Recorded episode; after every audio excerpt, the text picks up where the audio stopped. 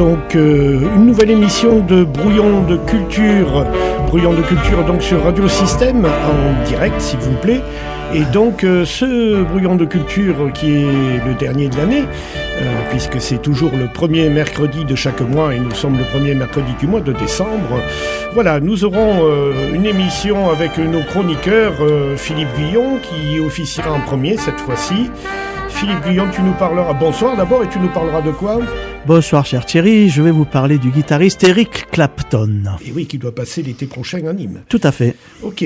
Et puis il y aura aussi Audrey, bien sûr, avec sa chronique euh, sur les arts plastiques, qui va nous rejoindre dans quelques minutes. Et puis euh, Philippe Béranger, ne pouvant plus assurer sa chronique littéraire parce que trop pris par ses activités, et donc ne pouvant être présent en direct, nous avons recruté Zélia. Bonsoir Zélia. Bonsoir. Donc Zélia euh, va, nous parlera donc de littérature Hein, de livres, puisqu'elle travaille à la médiathèque. On y reviendra tout à l'heure.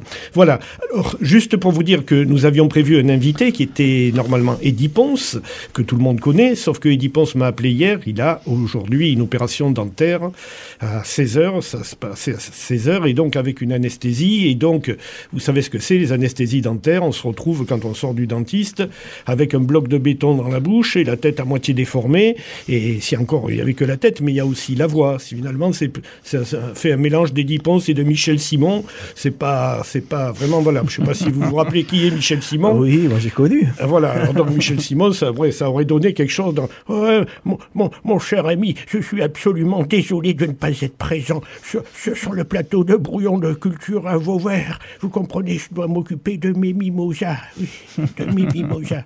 Voilà. Donc c'était pas possible. Hein. Donc voilà. Donc, euh, eh bien, on va faire ça entre nous, euh, entre nous, totalement entre nous. Donc les chroniqueurs sont mes invités et c'est très bien comme ça. Et donc on va commencer, euh, mais lui il avait déjà fait l'objet d'une émission, rappelez-vous, c'était la première émission que j'avais animée, c'est Philippe Guillon bien sûr. Philippe Guillon qui donc va ouvrir le bal. Donc je te cède la parole. Allons-y. Voilà, bonsoir à tous. Euh, ce soir, comme vous l'entendez, il va falloir monter le son. Voilà, je vais vous parler d'un guitariste exceptionnel qui se produira le 31 mai prochain aux arènes de Nîmes. Je veux parler d'Eric Clapton. Donc, né à Ripley en Angleterre, Eric Clapton est le fils d'un soldat canadien et d'une mère anglaise. Suite au départ de son père après la guerre et à l'immaturité de sa mère qui n'a que 16 ans et qui ne peut pas s'en occuper, le jeune Eric sera confié à ses grands-parents. Adolescent, Eric Clapton étudie la guitare et puise son inspiration musicale dans le blues américain et surtout celui de Robert Johnson, le légendaire bluesman du Mississippi. Vers 1962, il commence à fréquenter les clubs de musiciens et à se forger une solide réputation de guitariste. C'est ainsi qu'il sera remarqué et embauché par les Yardbirds, son premier groupe professionnel. Succédant aux Rolling Stones comme groupe résident du légendaire Eddy Club de Richmond, il deviendra un groupe culte parmi les jeunes anglais, branchés et fans de blues. Écoutons donc un morceau des Yardbirds, une composition blues de John Lee Hooker, Boom Boom Yardbirds.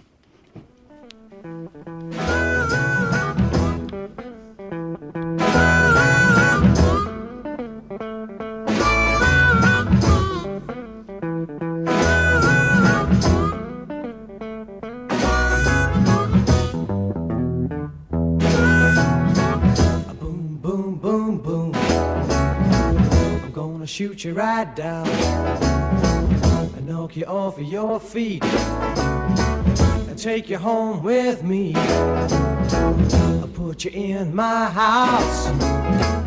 Boom, boom, boom, boom. Boom, boom, boom, boom. Yeah, yeah, yeah, yeah. I love to see you strut when you're walking to me when you're talking to me. That knocks me out.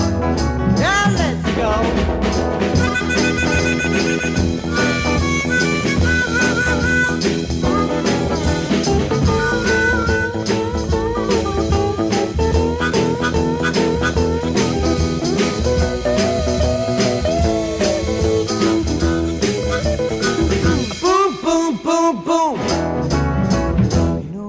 It like that. With your baby talk. Oh, and the way that you walk. You know it knocks me right down, knocks me off of my feet. Boom, boom, boom, boom. Yeah, yeah, yeah, yeah. Oh, oh, oh, oh. How, how, how, how. Yeah, yeah, yeah. Now, now, now, now.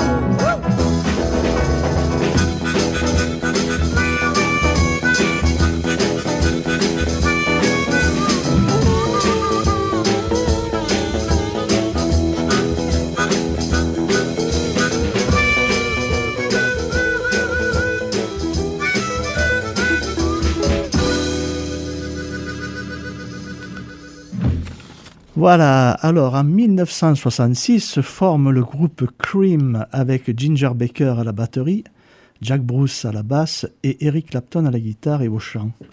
Cream est le premier groupe euh, supergroupe et l'un des premiers power trio célèbres. Voilà, on a un petit problème de son là, voilà. Euh, une petite anecdote tout de même, celle où Jimi Hendrix les rencontre pour la première fois lors d'un concert au Central London Polytechnique. Considéré comme le meilleur guitariste de blues anglais depuis son passage chez John Mayall, Eric Clapton accepte que Jimi Hendrix les rejoigne sur scène, malgré la réticence de Ginger Baker qui avait entendu parler du phénomène. Dans son autobiographie, Clapton racontera comment ce soir-là, Jimi Hendrix a interprété Killing Floor, un blues de Howlin' Wolf. Eric Clapton, il a joué de la guitare avec les dents, derrière la tête, allongé par terre, en faisant le grand écart et d'autres figures. C'était stupéfiant et génial musicalement. Pas, uniquement un feu d'artifice à contempler.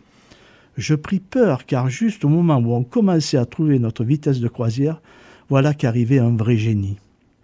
Malgré cette expérience quelque peu déroutante, Cream sera pour Clapton l'occasion de développer sa technique de chant et ses talents de guitariste et d'auteur-compositeur.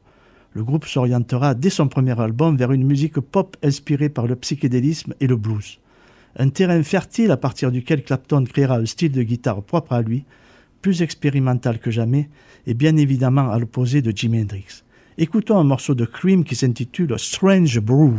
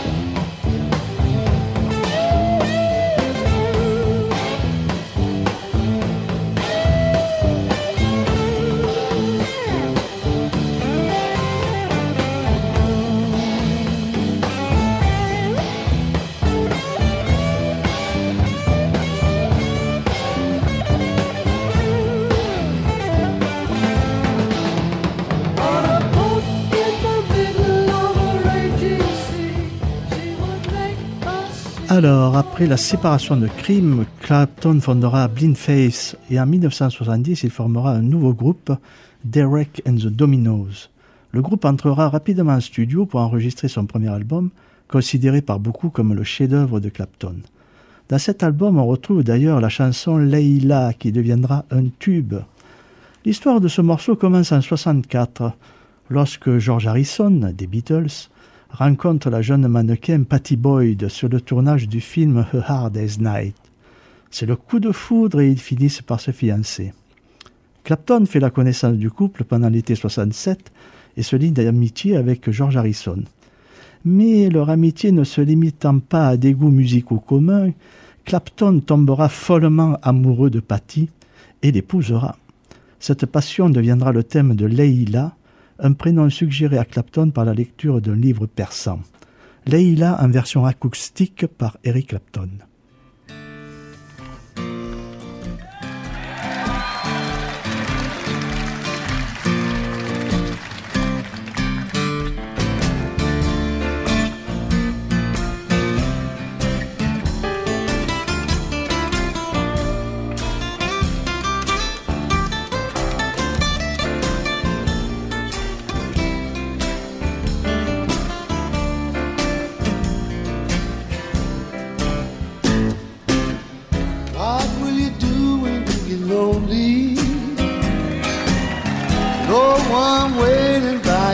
Side.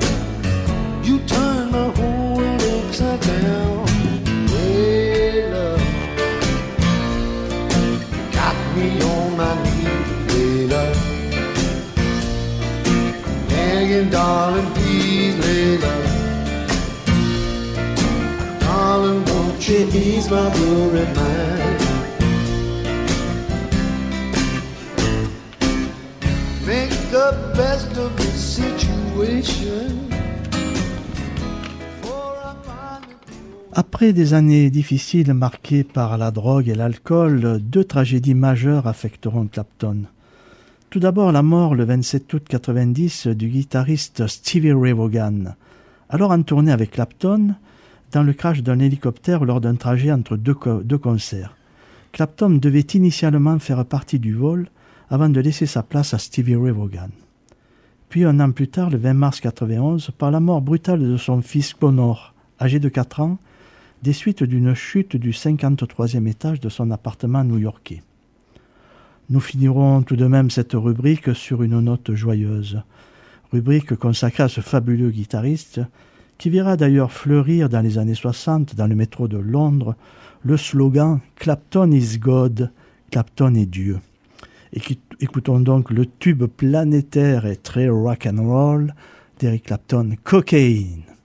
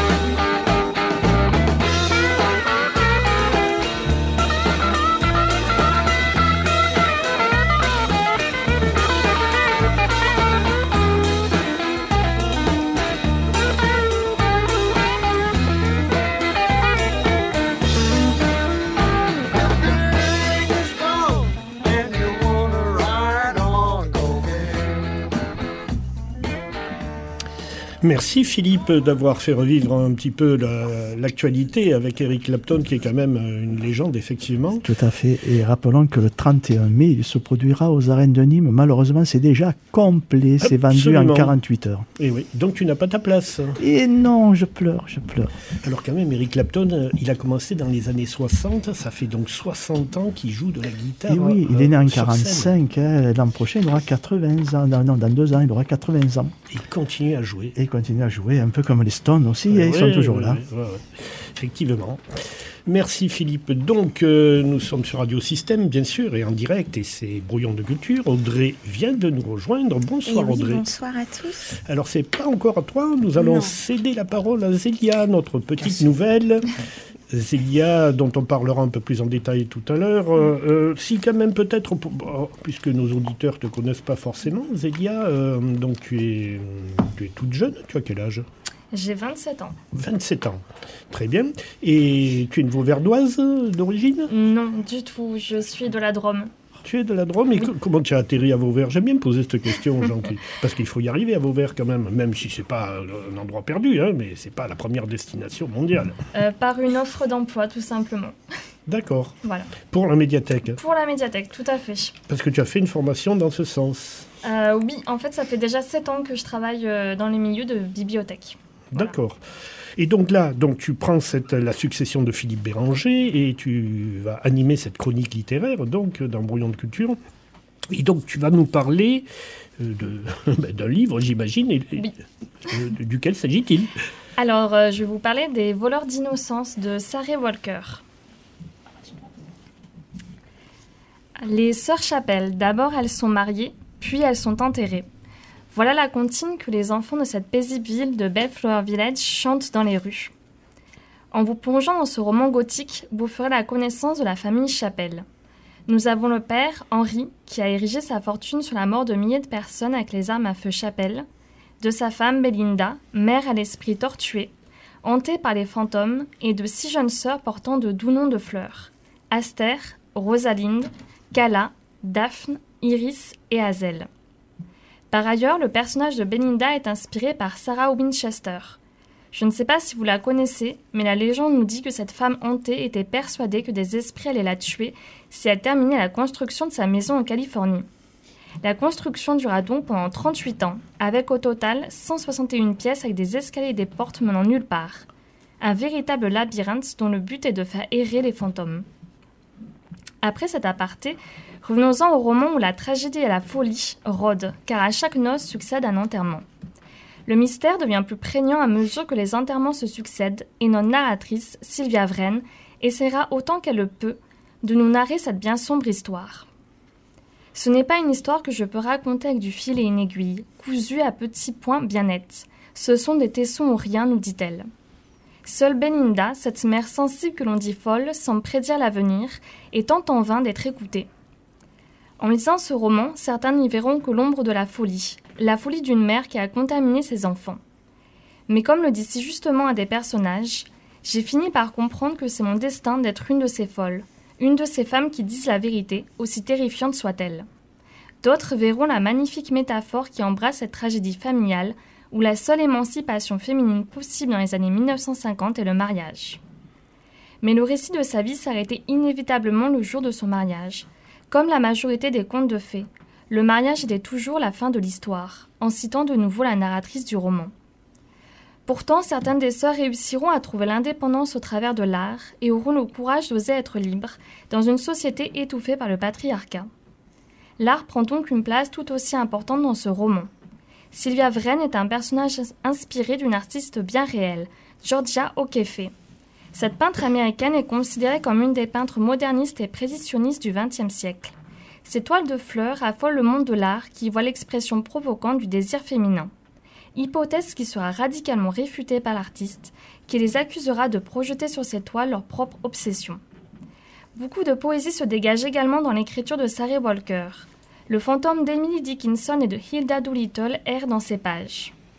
D'ailleurs, le titre du livre est inspiré d'un poème, Les voleurs de cerises, de D.H. Lawrence, dont je vais vous lire une strophe. Sous les cerises brillantes, les ailes repliées, gisent trois oiseaux morts, des passereaux à gorge pâle et un merle, des petits voleurs de rien, tachés de teinture rouge. Tous les ingrédients sont là pour passer un excellent moment de lecture. Des personnages féminins en premier plan, une ambiance particulière, un message fort et une autrice qui dissémine plein de références et d'anecdotes tout au long du roman. Je vous laisse donc découvrir cet immense coup de cœur qui vous hantera longtemps après refermer la dernière page. Sachez par ailleurs que vous pouvez l'emprunter à la médiathèque. Et pour terminer cette chronique, une citation de cette poétesse américaine Emily Dickinson. Pour être hanté, nul besoin de chambre, nul besoin de maison. Le cerveau regorge de corridors, plus tortueux les uns que les autres. Eh bien, merci Zélia. C'est agréable d'entendre une belle voix féminine qui succède donc à la belle voix grave de Philippe Perronge. Et donc, euh, ben oui, donc comme tu dis, ce livre, on peut le trouver à la médiathèque de Vauvert, Tout à fait, oui. dont on va parler tout à l'heure, mais peut-être on va écouter une musique que tu nous as apportée, puisque ça fait partie de Oui. l'agrément du son, d'apporter un peu de musique. C'est ça. Qu'est-ce que tu nous as prévu? Alors, je vous ai prévu une chanson que je viens tout juste de découvrir. Euh, c'est un véritable coup de cœur, donc euh, je vais vous laisser euh, découvrir ça.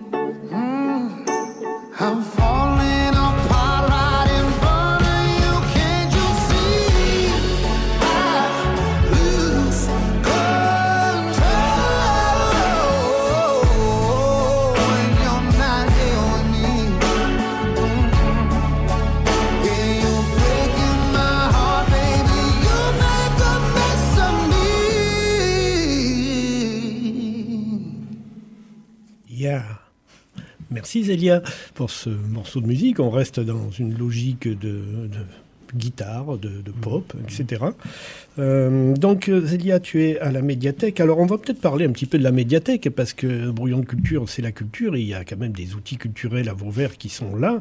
Nous parlerons tout à l'heure euh, avec Audrey de, de la salle Jean Jaurès aussi. Hein. Espace Culture Jean Jaurès. De l'espace culture Jean Jaurès, excusez-moi, madame. Ah oui, je suis intransigeante là-dessus. Bon, nous parlerons tout à l'heure de l'espace culture Jean Jaurès, mais nous allons dès à présent euh, donc parler de la médiathèque. Donc cette médiathèque, elle fonctionne comment Euh, Comment on y accède? Qu'est-ce que euh, à quoi on a droit euh, c'est en accès euh, libre totalement.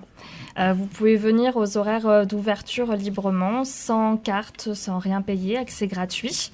Et quels sont les horaires d'ouverture justement Oui, et les alors, jours Du coup, vous avez donc on est ouvert le mardi, jeudi et vendredi après-midi de 15h à 18h30.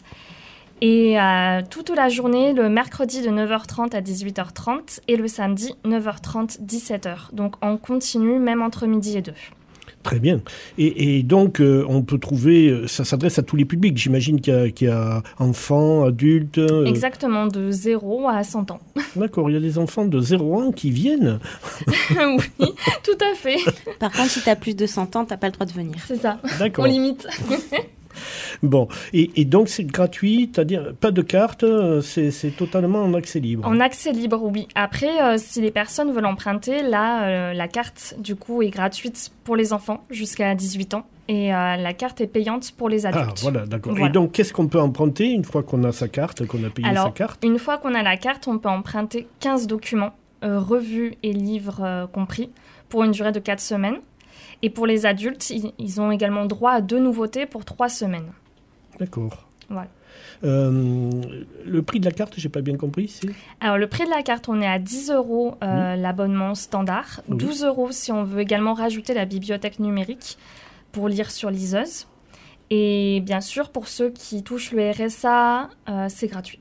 D'accord. Voilà. Oui, oui, tout à fait. Et c'est ouvert uniquement aux gens de Vauvert, mais est-ce que les gens de la, par exemple, de la communauté de communes euh, Petite Camargue tout le monde peut s'inscrire, tout le monde peut accéder à la bibliothèque. On n'a pas de limitation, les Pas tarifs sont les mêmes euh, pour tout le monde. Oui. D'accord. Et donc vous avez aussi donc euh, développé des postes informatiques, des, des choses comme ça? Exactement, oui, oui. oui. On a deux postes qui sont en accès euh, du coup euh, pendant les horaires d'ouverture euh, pour pouvoir travailler, accéder à Internet. Nous sommes également présents pour aider les personnes, notamment pour faire leurs démarches euh, administratives. Mhm.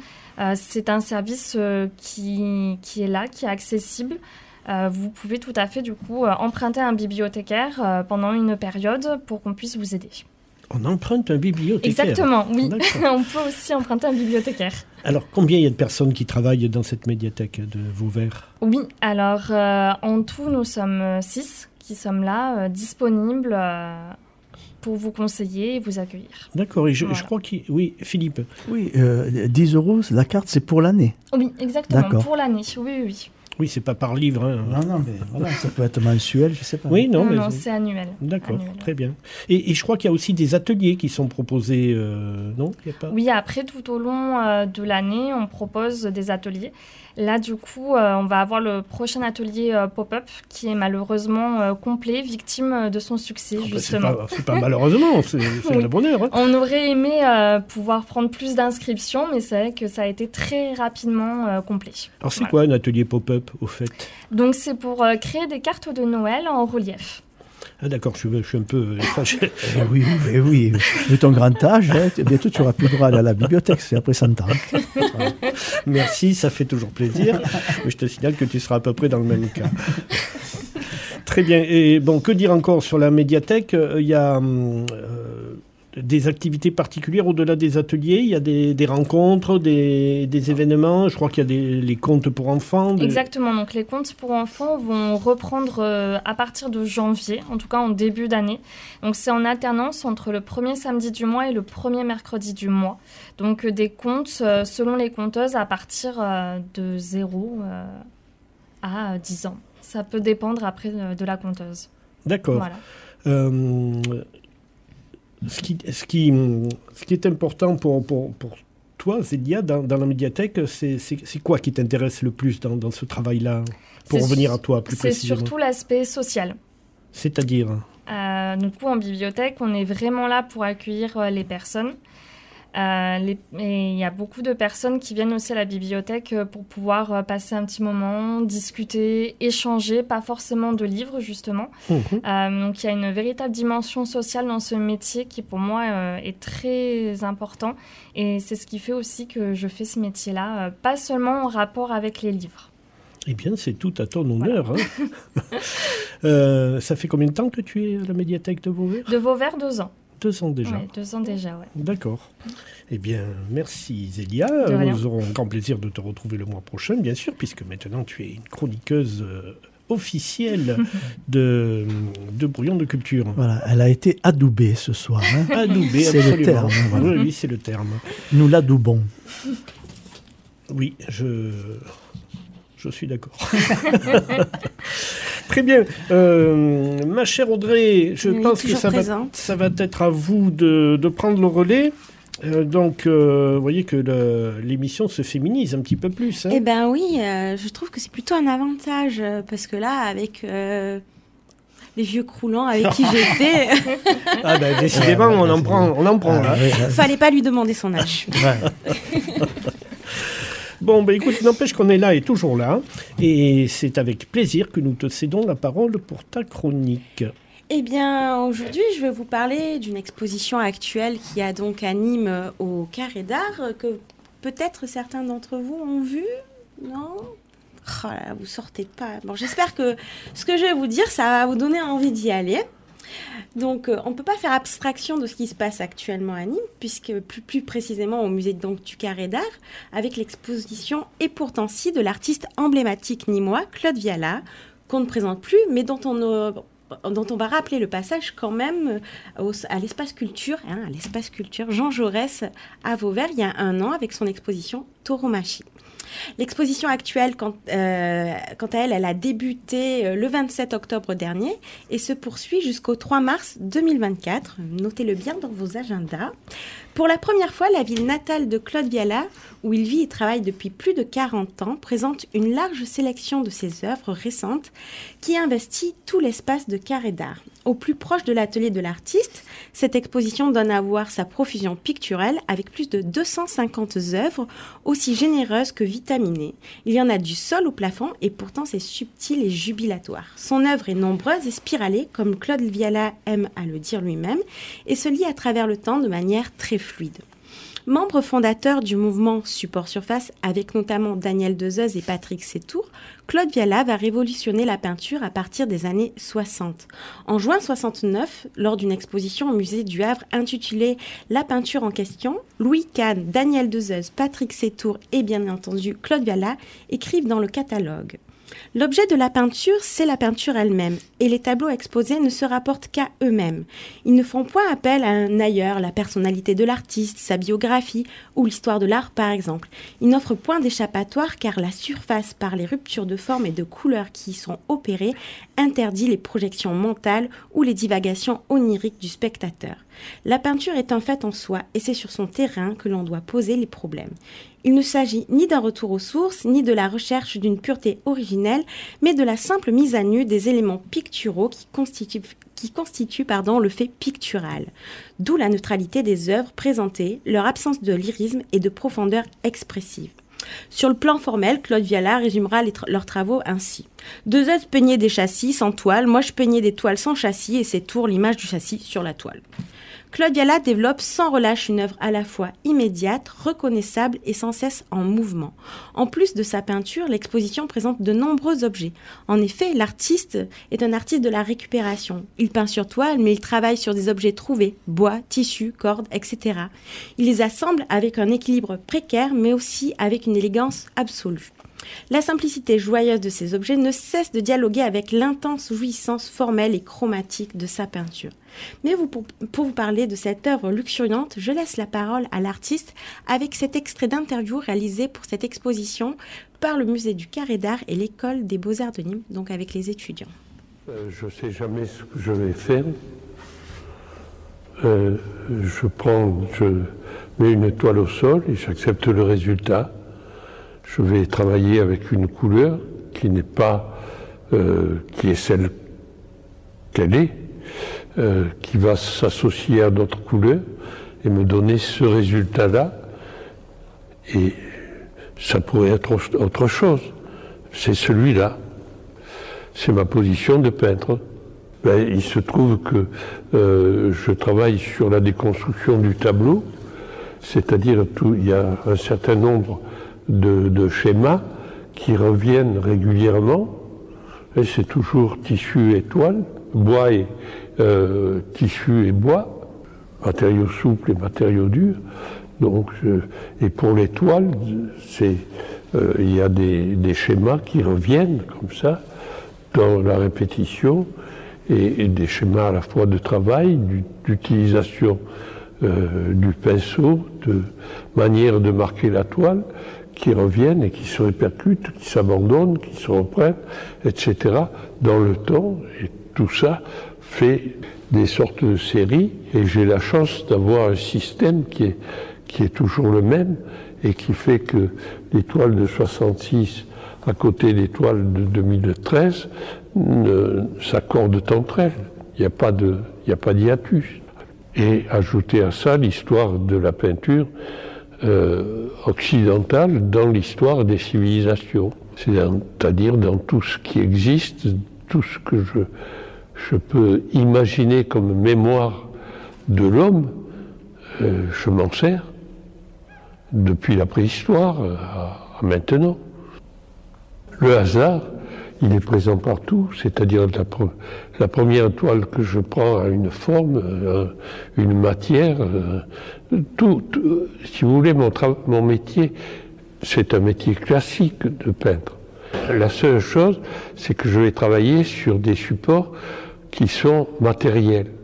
Au lieu de travailler sur une surface idéale, comme toute la peinture s'est faite pratiquement jusqu'à maintenant, disons jusqu'aux années 60, euh, toute la peinture s'est faite sur des surfaces idéales.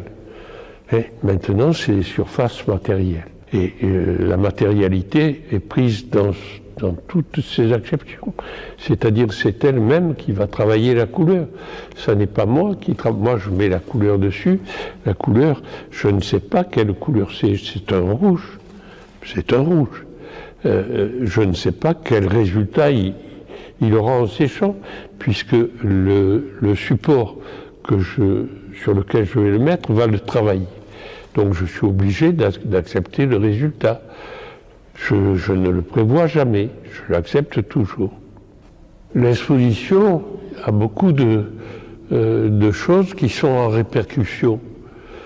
Quand vous euh, êtes dans une salle, il y a certainement un dialogue qui se fait avec une autre salle, avec un autre, euh, euh, entre une toile et une autre toile. Il y a euh, toute ma culture de méridionale qui est, qui est présentée de la manière la plus simple, la plus immédiate, la plus simpliste, la plus évidente. Bon, après, vous les chargez comme vous voulez, tout est ouvert au sens, et vous y mettez le sens que vous voulez. Mais au départ, ce sont des choses qui sont extrêmement simples et qui ne sont pas préméditées, qui se, ce sont des rencontres. Et toutes les rencontres, pour moi, sont heureuses. Voilà, je voulais dire que c'est une exposition heureuse.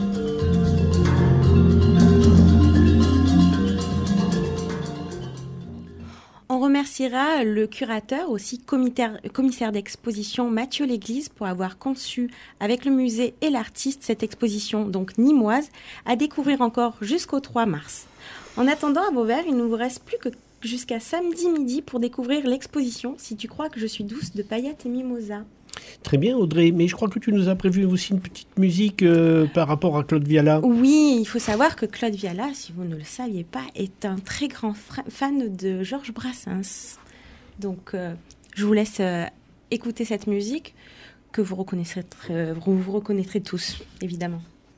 Mon chêne comme un saligo, mon copain le chêne, mon alter ego. On était du même bois, un peu rustique, un peu brut, dont on fait n'importe quoi, sauf naturellement les flûtes. J'ai maintenant des frênes, des arbres de Judée tous de bonnes graines, de haute futée.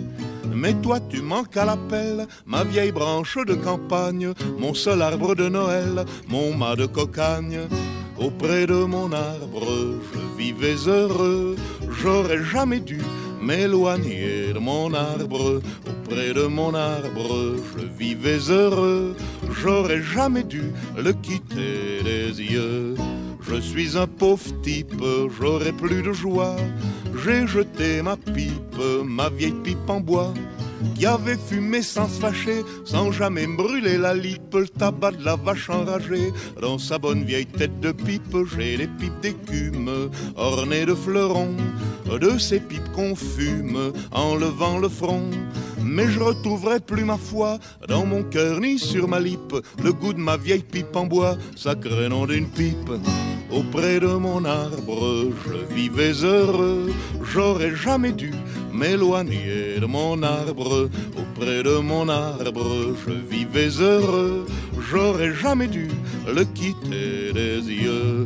Le surnom d'infâme me va comme un gant. D'avec ma femme, j'ai foutu le camp. Parce que depuis tant d'années, c'était pas une sinécure de lui voir tout le temps le nez au milieu de la figure. Je bats la campagne pour dénicher la nouvelle compagne, Valencelle là qui bien sûr laissait beaucoup trop de pierres dans les lentilles, mais se pendait à mon cou quand je perdais mes billes. Auprès de mon arbre, je vivais heureux, j'aurais jamais dû m'éloigner de mon arbre. Auprès de mon arbre, je vivais heureux, j'aurais jamais dû le quitter des yeux. J'avais une mansarde pour tout logement, avec des lézardes sur le firmament. Je le savais par cœur depuis, et pour un baiser la course, j'amenais mes belles de nuit faire un tour sur la grande ours. J'habite plus de mansarde, il peut désormais tomber des hallebardes. Je m'en bats l'œil, mais, si quelqu'un monte aux cieux, moins que moi, j'y paie des prunes. Y a 107 ans qui dit mieux j'ai pas vu la lune. Auprès de mon arbre, je vivais heureux, j'aurais jamais dû m'éloigner de mon arbre. Auprès de mon arbre, je vivais heureux, j'aurais jamais dû le quitter des yeux. Et oui, Georges Ah ouais, Brassens. Philippe, euh, nous sommes en direct, que je le rappelle, donc euh, sur Radio Système. Merci. Et donc, euh, voilà, on était encore avec de la guitare. hein. Bon, c'est pas Eric Clapton, euh, Georges Brassens, mais c'est de la guitare aussi. C'est quand même sympa. C'est très sympa. On adore. Alors, euh, ce fameux espace culture Jean Jaurès, euh, je crois que c'est toi qui en a, qui en est la gardienne du temple. Je suis la gardienne de l'espace culture Jean Jaurès, effectivement. Donc, je fais partie du service culture euh, de la ville de Vauvert, comme Oui. notre amie Zélia ici présente. Et moi, je suis toute seule dans le bâtiment en face de la médiathèque, où c'est un lieu où on accueille donc des expositions dont je vous ai parlé assez régulièrement ici. Alors, les, les- horaires euh, d'ouverture et les jours d'ouverture, Alors, euh, toujours bien de le rappeler à nos auditeurs quand même. Tout à fait. Alors, l'espace culture Jean Jaurès, euh, d'autant que vous avez encore une expo à voir euh, jusqu'au 9 mars 9, Neuf, mais non, euh, 9 décembre, 9 pardon. décembre, tu vas trop loin dans le temps là. Donc jusqu'au 9 décembre, donc euh, l'exposition de Payette et Mimosa. Euh, vous pouvez venir le mercredi de 9h à midi et de 14h à 18h. Le jeudi et vendredi de 14h à 18h. Et le samedi matin de 9h30 à midi. D'accord, mais qu'est-ce que tu fais le reste du temps alors? Oh, je m'ennuie. Bon, alors donc un lieu dédié aux expositions, euh, des expositions de tout style en fait, parce que Oui. c'est assez éclectique au niveau de, de la programmation entre guillemets. Eh bien oui, on essaye de mettre en avant plusieurs artistes de la région, notamment. Après, c'est vrai qu'on peut aller euh, chercher des artistes un peu plus loin quand euh, leur travail nous intéresse, effectivement. Mais on essaye de mettre en avant le travail d'artistes du territoire de manière assez éclectique. Et effectivement, on ne se contente pas d'un mouvement ou d'une pratique, euh, mais on essaye de donner accès à toutes les formes d'art euh, plastique possibles pour le public euh, vauverdois et qui vient d'ailleurs aussi. Et quand tu dis on, c'est qui on bah, le service culture, parce que même si c'est moi qui vais chercher le travail des artistes, euh, il y a toute une équipe avec moi autour, euh, les, la, le- enfin la médiathèque pas vraiment, mais la direction de la culture euh, euh, est avec moi pour pouvoir valider les projets et voir comment on peut les mettre en place. Ça fait combien d'expos dans l'année à peu près? Alors, euh, on est entre 5, 6, voire 7 grands maximum. Ça, c'est vraiment quand il n'y a pas de possibilité de faire autrement, qu'on est obligé de faire des expositions courtes selon les, les besoins, des, les possibilités aussi des artistes. Euh, mais en général, on essaye de faire 5 à 6 expositions par an. Euh, là, notamment, cette année, on a commencé avec euh, Payette et Mimosa. Euh, ensuite, on aura l'exposition d'Emeric Jacob euh, au mois de février, qui est un artiste euh, qui se nomme éco-artiste, puis qui, qui travaille avec des déchets. Euh, ensuite, on, travaillera euh, avec euh, Eve Maillot, qui est une artiste de la région, donc qui, mais aussi qui est réunionnaise. Donc, elle est un peu entre l'Hérault et la Réunion. Et puis Pauline Poissy, qui travaille autour des animaux et notamment des oiseaux de l'ornithologie, euh, fera l'exposition d'été. On aura aussi une exposition en extérieur avec euh, le- la photographe Kaliane Lo, qui euh, fait une photographie animalière et documentaire sur le territoire camarguais. D'accord, donc euh, peinture, photo, euh, sculpture, non? Alors oui, puisque l'artiste Émeric Jacob est un sculpteur, effectivement. Euh, ensuite, il faut dire que la saison culturelle, elle va de, de septembre à de septembre à septembre finalement. Euh, donc euh, l'année suivante, euh, donc 2024-2025, euh, je ne vais pas vous la dévoiler pour le moment, c'est trop tôt. D'accord, en tout cas, merci. Et oui, juste quand même peut-être rajouter qu'il y a aussi, comme à la médiathèque, des ateliers. Oui, alors effectivement, pour le moment, je monte surtout des ateliers avec les publics scolaires. Euh, à la demande des enseignants euh, en rapport avec les expositions. Euh, et on essayera de le faire pour le tout public à partir de 2024 euh, pour que tous- les publics puissent avoir accès à des ateliers autour des expositions avec ou sans les artistes. Ça c'est encore euh, suspense. Mais voilà, on essaye de, promouvoir la pratique artistique aussi au sein de l'espace culture. Et donc il y a beaucoup d'enfants de- des écoles. Oui, alors d'ailleurs, actuellement, on a euh, une vitrine de la classe de CM1 de l'école Jean Massé qui euh, a fait un travail autour du livre-objet, donc du livre d'artiste, euh, et qu'on a mis en avant dans cet espace. D'accord. Et est-ce que je peux te demander depuis combien de temps donc tu es à, à l'espace culture Jean Jaurès? Eh bien, moi, je suis arrivée euh, juste un mois avant Zélia, donc ça fait deux ans et demi. D'accord. Et est-ce que tu as eu un coup de cœur particulier depuis que- qu'il y a des expos? Une expo qui t'a particulièrement marqué? Alors moi j'avais beaucoup aimé euh, l'exposition qu'on avait montée au début, on était en période de confinement, de Raymond Gall, le sel, euh, le sel de la terre. D'accord. Bon, il y a de l'agitation dans le studio. Ouais, ouais, il y a tout le monde qui agite les bras là, ça va pas je du sais tout. pas trop ce qui se passe. Euh, bon, euh, donc euh, merci pour, pour ces interventions. Mais je t'en prie. Voilà, moi je j'avais envie de vous proposer un morceau de musique. J'espère que c'est possible. Euh, voilà, de l'agitation à la régie, tout va bien. Moi, j'étais en train de papoter, de jouer aux cartes ou de, je sais pas, faire l'apéro, je sais pas trop. Euh, voilà. Donc, euh, reprenons le cours des opérations. Donc moi, j'avais envie aussi, moi aussi, de vous proposer un morceau de musique. C'est vrai que je demande toujours aux autres, mais je peux aussi euh, intervenir à ce niveau-là. Donc je vous propose d'écouter un, morceau avant euh, qu'on termine sur des informations culturelles diverses et variées. Je vous propose d'écouter un morceau de Dead Can Dance.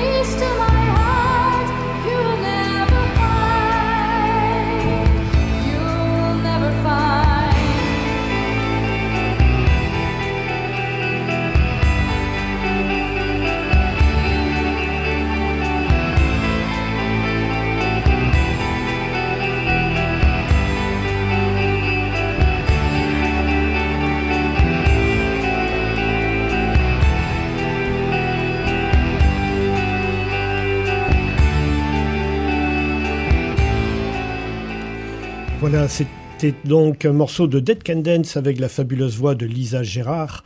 Euh, ils ont commencé dans les années 70 à faire du rock gothique. Ils ont fait toutes sortes de choses et Lisa Gérard, qui a un peu plus de 70 ans maintenant, continue à faire de la musique, mais elle chante des chants médiévaux, des chants baroques.